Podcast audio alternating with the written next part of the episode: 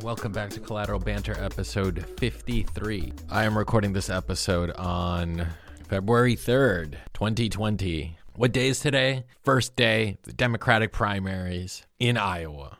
And of course, I can predict what will happen. You know, I have that special ability here in Collateral Banter. I know the future. I understand the future, and I know what will happen. Tonight feels like it's been a big surge for Bernie Sanders. His candidacy is on the rise, it seems. And this has scared a couple people. I think the people are in the Democratic establishment. I think the anti-establishment fervor is capturing many Democrats.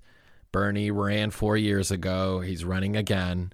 And it seems likely that he will win Iowa caucus. If he does not end up in first place, be prepared for the first place winner to declare victory, because the expectations have been set that Bernie Sanders would win Iowa and would win Iowa easily. So it's very interesting to see what will happen. My prediction is that Bernie Sanders will win. I think Joe Biden finishes second, and third place will be Pete Buttigieg, and then fourth will be Warren, and Amy Klobuchar finishes fifth. That is that is my guess. I hope to get this episode out tonight as the returns come in. I'm recording at five twenty-five in the afternoon here on February third, and uh, we'll see what happens. Again, what are we, eight days away until New Hampshire? That should be interesting. Bernie will be expected to win New Hampshire. I don't think there's any question about that. The fact that he's from the nearby state of Vermont, that borders New Hampshire, people know him from New Hampshire. The expectations will be, especially if Bernie does well in Iowa, that he would win New Hampshire. But who knows? Because the days between Iowa and New Hampshire, the media will be running stories and stories about who's up, who's down, what's really going on. There will be additional scrutiny. So the way I, I'm going to describe this to people, both in the United States and everywhere else around the world, is if, if Bernie is, in fact, the first place uh, winner today, then you really are going to see the knives come out and start attacking him. You're going to start seeing videos. You're going to see this in overdrive, right? You're going to start seeing a concerted effort to knock Bernie down from first place, maybe down to second or third place. Everybody knows he's got the money to stay as long as he wants, but it's going to be interesting to see how it's spun. Now, if he does not end up in first place, whoever ends up in first place will be the the favorite for the establishment. I don't see anybody else doing it except maybe Biden. If you believe the polls, of course. I think the race will begin to shape out is you're going to see candidates start dropping out. Maybe not immediately after Iowa, but certainly after New Hampshire. You're going to start seeing the field narrow. And uh, you know what? I, I have to add that whatever opinion someone has today of Bernie Sanders, the Democratic National Committee decided last week, I believe, to change the rules, change the debate rules that would allow a candidate. So the D N C decided to change the debate rules to get on stage. And what they said was, and originally, was that you needed a, su- a certain number of small donors to your campaign. They recently relaxed or reduced or eliminated that rule. And everybody's saying that they did this so they could allow Michael Bloomberg on stage. Even if it's not true, the perception is that you're bending the rules to allow another candidate who can self-finance the entire campaign, primary and presidential campaign. Does not bode well for the eventual nominee if it is not Bernie Sanders. So I've been saying this in uh, earlier episodes that I think the favorite to win the presidency is Donald Trump, mainly because of the changes to technology and the ability to exploit those changes to mass communication. But secondly, I have seen internal divisions that haven't been healed. And for a very long time, people in the Democratic Party didn't want to talk about it, first because of twenty eighteen and the elections then. But then it's now, oh, we we can't talk about those divisions. And, and look, we, we should have had this conversation immediately after twenty sixteen, you know, about the future of the what the Democratic Party is supposed to be. Is it going to be this more progressive working class party, or is it supposed to be more of this moderate centrist party influenced by billionaire and money interests? That's, that's ultimately, people don't like those labels, but that those are the two that I understand it to be. It's tough. It's tough to see how how that can be reconciled. And of course, Bernie will support the nominee because he will be under intense pressure to do so. But I don't know if it goes the other way around. I don't see the moneyed interests and the centrist candidates going out and supporting Bernie Sanders if he wins the nomination. They'll say they do, but I've already seen many, many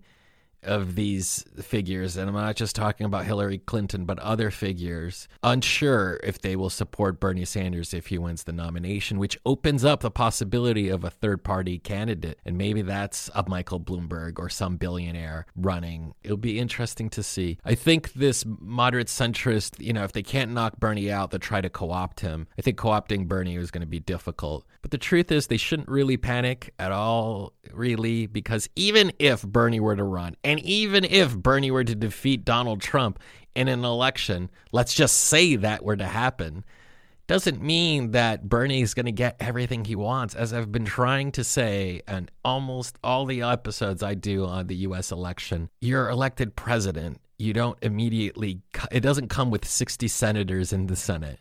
Okay, and all of the internal divisions that definitely exist in the Democratic Party, maybe less so in the Republican Party today. But you don't just get in there and just be like, I'm going to write all the rules. We're going to get Medicare for all first day. Yeah, right. It's not how it's going to work. And you know you're not going to get sixty senators. You can't even get the majority. Well, you can get maybe forty Democratic senators, maybe thirty-five. Who knows? And you're not going to get any Republican senators. So it's really not, in my opinion, very uh, effective to freak out, as I think the centrists have.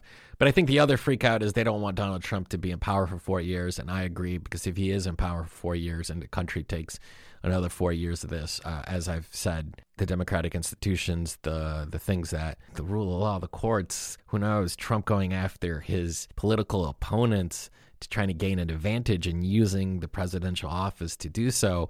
As I said, it was most likely that Donald Trump had asked the Ukrainians to start the investigation. And now there are emails I saw that confirmed this, that they knew. Lamar Alexander said he did something improper was the language he used, but he wouldn't go as so far as to call witnesses to bring about impeachment. They said, no, let the American people decide. You know what? I heard the same thing in twenty sixteen, right? It was like, oh, uh, about the Supreme Court choice that Obama had, right? Well, we'll let the American people decide. And if they elect a Democrat, they'll get a Democrat I- I- in the Supreme Court. So yeah, there you have it, folks. That's what's going on. But on today's episode, I also wanted to share an article that I read by Masha Gessen. She wrote an article for the New York Review of Books, and it's called Autocracy: Rules for Survival. Now, she has written a lot, is essentially a civil society figure opposing sort of opposing authoritarianism in Russia during Putin's time. She's written a book, um, so a lot of people have talked about her in recent years. You know, since the theme of this podcast is about authoritarianism, I was like, whoa, rules for survival? And so I was going through this last weekend. I just wanted to share some of these because I found them really to be interesting, especially if, as I'm already freaking out that Donald Trump will win in November. It's good rules to know and to have. Before I even say the rules, I have to add that she quotes Hillary Clinton and Barack Obama, the tone they had, and critiques it essentially as they don't really fully grasp or appreciate what kind of risk Donald Trump poses uh, to American democracy. And the, I think the fact that she's been battling Putin and other autocracies around the world helps her see this. So that gives her this credibility. And uh, she quotes from the speech that Obama and Clinton gave, which were very civil, very moderate centrists, trying to be like, we need to give the president space, we gotta be cheering for him, you know, all these nice things that politicians often give because they thought they could normalize Trump. Well, it's been four years. I, I don't think you can normalize Trump, okay? I don't I don't see the normalization happen. So he's not normal. Donald Trump is not a normal president. Guess what? That goes into the first rule. The first rule is believe the autocrat. She writes, he means what he says. Truthfully, if you go back to my very first podcast, episode one, I talk about this because even somebody as the New York Times publisher wrote about Donald Trump and, and, and still trying to make sense of him and trying to normalize his Uh, presidency or the things he, he was saying, because they're trying to compare him to things they know, and it doesn't work because he's not trying to be a normal president. He's not a normal president. In fact, he he scoffs and laughs at the normal presidency. You've seen him do this, and people don't realize that he's he's telling the truth. He's telling his truth, his vision, as odious as you can see it and, and believe it. And it's like, yeah, he, he really believes the things he says. He could totally go and do a rally and be bored. He likes the spectacle. He embraces the spectacle. The absurd things he says that the next day the media critiques, he loves it. He he adores it. He knows what he's doing, and he means what he says. I just have to say that that's rule number one. I felt it. People should realize that when he says things, he really believes those things. He really says it. And sometimes he'll say many, many things all at the same time to confuse people, because then you don't exactly know where he's going with that or what he plans on doing. You know, when he talks about jailing opponents, he, he's not joking, okay? He he would open an investigation if he can. And you know what? I, I would not be surprised if he says this about Joe Biden and the corruption, and he just makes up his own reality, right? If it has evidence or not, it doesn't matter. That's, that's rule number one that we shouldn't forget. And rule number two, do not be taken in by small signs of normality. America is in rule number two right now, right? I hear from so many people that like, look, the stock market is is up at record levels and the economy is still growing and we have the lowest unemployment. It's all of these things, right? Which, by the way, when he inherited, we were already on this path and trajectory. But look up the labor Department of Labor statistics on unemployment and many things. They are already coming down significantly, okay? But fine. They have continued. There is no doubt about that. The signs of normalcy is is people are in that normal bubble, right? They're like, look, he might not be a normal president, but on my my daily life, things are better. Lower taxes and stock market is up and I'm rich. And it's like, why would I want to change that, right? And if Trump wins re-election, regardless of all the things that are said about him and all the ridiculous things that happen in campaign, blah, blah, blah, it is that the feeling of normalcy or that things are better than normal, slightly better than normal, that will elevate him back to the presidency, right? So people need to realize that. And uh, even when he makes sort of normal gestures, and there was maybe one uh, State of the Union speech that he gave where people felt like he was a normal president. You wrote, you know, all of these pundits write about him, write about it.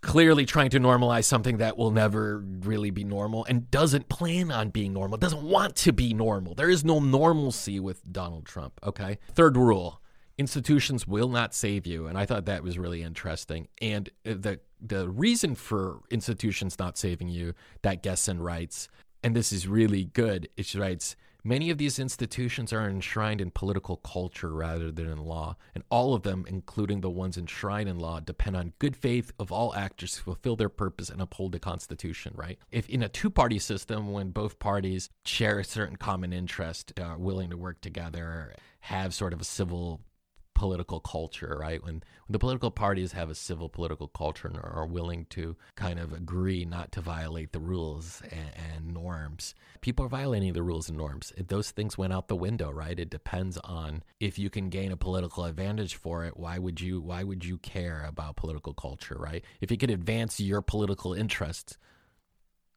why would you give in to respecting a, a democratic culture of civility and negotiation, right?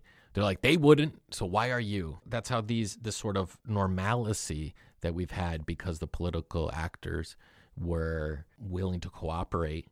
They're not cooperating anymore. And so you're beginning to see that the institutions are are struggling to adapt, right? You've seen this now in many ways, but mainly in this impeachment process where you, you can't hold evidence, you can't present with testimony and, and evidence in a trial. Again, you hold all the, the Republicans hold the cards in the Senate, so they haven't wanted to. So that is going to be a serious problem that I don't think we fix so easily. And it is a troubling sign. It is a troubling sign because we really need more parties, I think, for, for this democracy to function. I think we need four, uh, sort of a green progressive party, the Democrats, Republicans, and then some sort of libertarian uh, party, something to that effect. I don't want to say that we just need just those four. Maybe we have five, but we need more radical parties doing different things. Okay, rule number four, only six. She writes, be outraged. If you follow one and believe what the autocratic elect is saying, you will not be surprised. You know, this one is interesting. It made me think when I read that of Donald Trump um, when he did the Muslim ban and you saw people going to the airports and protesting that. You saw there signs of this sort of civil society, democracy, the Women's March and protests, and, and you've seen be outraged, right? Take it out to the streets and really go out and push that. They went through the courts, and of course, the Supreme Court upheld it, and now he's actually this week began to expand it to the what they, I've read as the African ban, trying to ban from African Nigeria of all countries. Like, what? Doesn't even make any sense. I don't know where Nigeria came in from that. It just made no sense whatsoever. But again, be out at this point to make up countries they don't care. It just made no sense to me. Nigeria has two hundred million people. Are we really going to start ban- banning Nigerians from coming? She writes, you know, people need to be outraged. And I think we've reached a cynical phase in this. And I think um, maybe this is my pessimism coming through. And I try not to be too pessimistic. I feel like that that sort of initial outrage and anger, because it's been so overwhelming and the news cycle and the bombardments, and it feels like every day this keeps happening over and over and over again, that it's hard to be outraged, because you would feel outraged almost every day if you're following the news too closely. People's mental health and stability, it's impossible to stay outraged. So I don't know, maybe I would critique that. It's like be outraged as much as you can without losing your mind is... is my answer to that. I get it that people might call people hysterical if they're outraged all the time, but beyond Trump, it's like this period of for democracy, we need people to be outraged by what is going on and what they see, because, you know, they say it's not normal and all of these things. Rule number five, don't make compromises. That is interesting. You know, you've seen Donald Trump. He's he's he's willing to attack his political foes in the Republican Party, Ted Cruz, right? And Mitt Romney. Those are the two more prominent figures that I remember. And they've they've come back into the fold. Mitt Romney less so. Mitt Romney feels like he has space now that he's been elected senator and has a six-year term. He probably does have some space, and he's in Utah, and the Mormons aren't entirely fond of Donald Trump. I remember he struggled in Utah. I think he won it, but uh, during the primary. He won in the primary, but he struggled more than more than he expected, I think. And uh, there are pockets of the country that don't see this Donald Trump figure as normal. But again, he brings people in. After he defeats them, he kind of brings them in and uses them to his advantage. He did it with Ted Cruz, and he talked about Ted Cruz's wife. He talked about Ted Cruz being the Zodiac. I mean, Ted Cruz's father killed somebody. And facts didn't matter at that point. It was just sort of attack your attack your enemy, say whatever it takes to defeat them. But now Ted Cruz loves him. He's done it with Lindsey Graham as well, right? Right. Lindsey Graham said Donald Trump would never be president. He called them a bunch of names. Now he loves the guy. Now he's best friends with him. He just didn't see the vision that Donald Trump did, but Donald Trump has shown the way, and he's loving Donald Trump every moment of it. And um, again, I, I have thought about this, but I might as well ask this now is, what does it mean if a party has become, as Joe Walsh, I think, said, is used to be a Republican or, or is part of the Republican Party and is trying to unseat Trump, is what happened? His, he called his party a cult. Joe Walsh called the Republican Party a cult. So if that's true, if he's calling his party a cult, then what does it mean for democracy if we have a two-party state? If we have a two-party state, and you're calling one of the two parties a cult, what does that mean? What does that say? I don't know what to tell you about that, because it's not functional. The democracy is not functional, okay? If one party is a cult. If one party is a cult and you have a two-party system, democracy is not functional, because essentially it's saying you're a one-party state. The other party is a cult, and it's become fanatics, and it's not functional. So then the true crisis of America is so beyond Donald Trump. It's the crisis of a country that can't function because it's a two-party system that manipulates and controls the party, that controls the political process, and one party has gone off the deep end rails, and nobody cares. So we kind of linger on and we just kind of trudge through. So yeah, it's a problem. So that was rule number five, don't make compromises. The last rule she has here is remember the future. That's probably the most hopeful of all the rules. And so I thought I'd include that, is to say nothing lasts forever. Donald Trump certainly will not. This is no permanent vision. And and I think that that's actually a really good rule to end it on, is to think about, like, you know what, this this may end. This may end in November twenty twenty, or it will end in November twenty twenty-four. But my fear is if it ends in twenty twenty-four, America will be a very different country than it was back in twenty sixteen. And it's not just the judges, it's not just the laws, but it will be a different country. And you kind of just have the fear of, of what is, in fact, happening to sort of the domestic, dem- the democracy of the country and the institutions that democracy relies upon. It's a troubling time. It's a, it feels like it's in a disintegration. Yeah, disintegration. That's what it feels like. It feels like things are disintegrating all around, and there is very little we can do to stop it. But that was Masha Gessen, this article. I hope she does a follow-up, but I wanted to share it. I read it. I enjoyed it, and uh, it fits into this theme for the podcast. So I will continue on. I will bring back um, some more guests, and that's episode fifty-three of Collateral Banter. Thank you for listening. Hope you enjoyed this episode. Take care.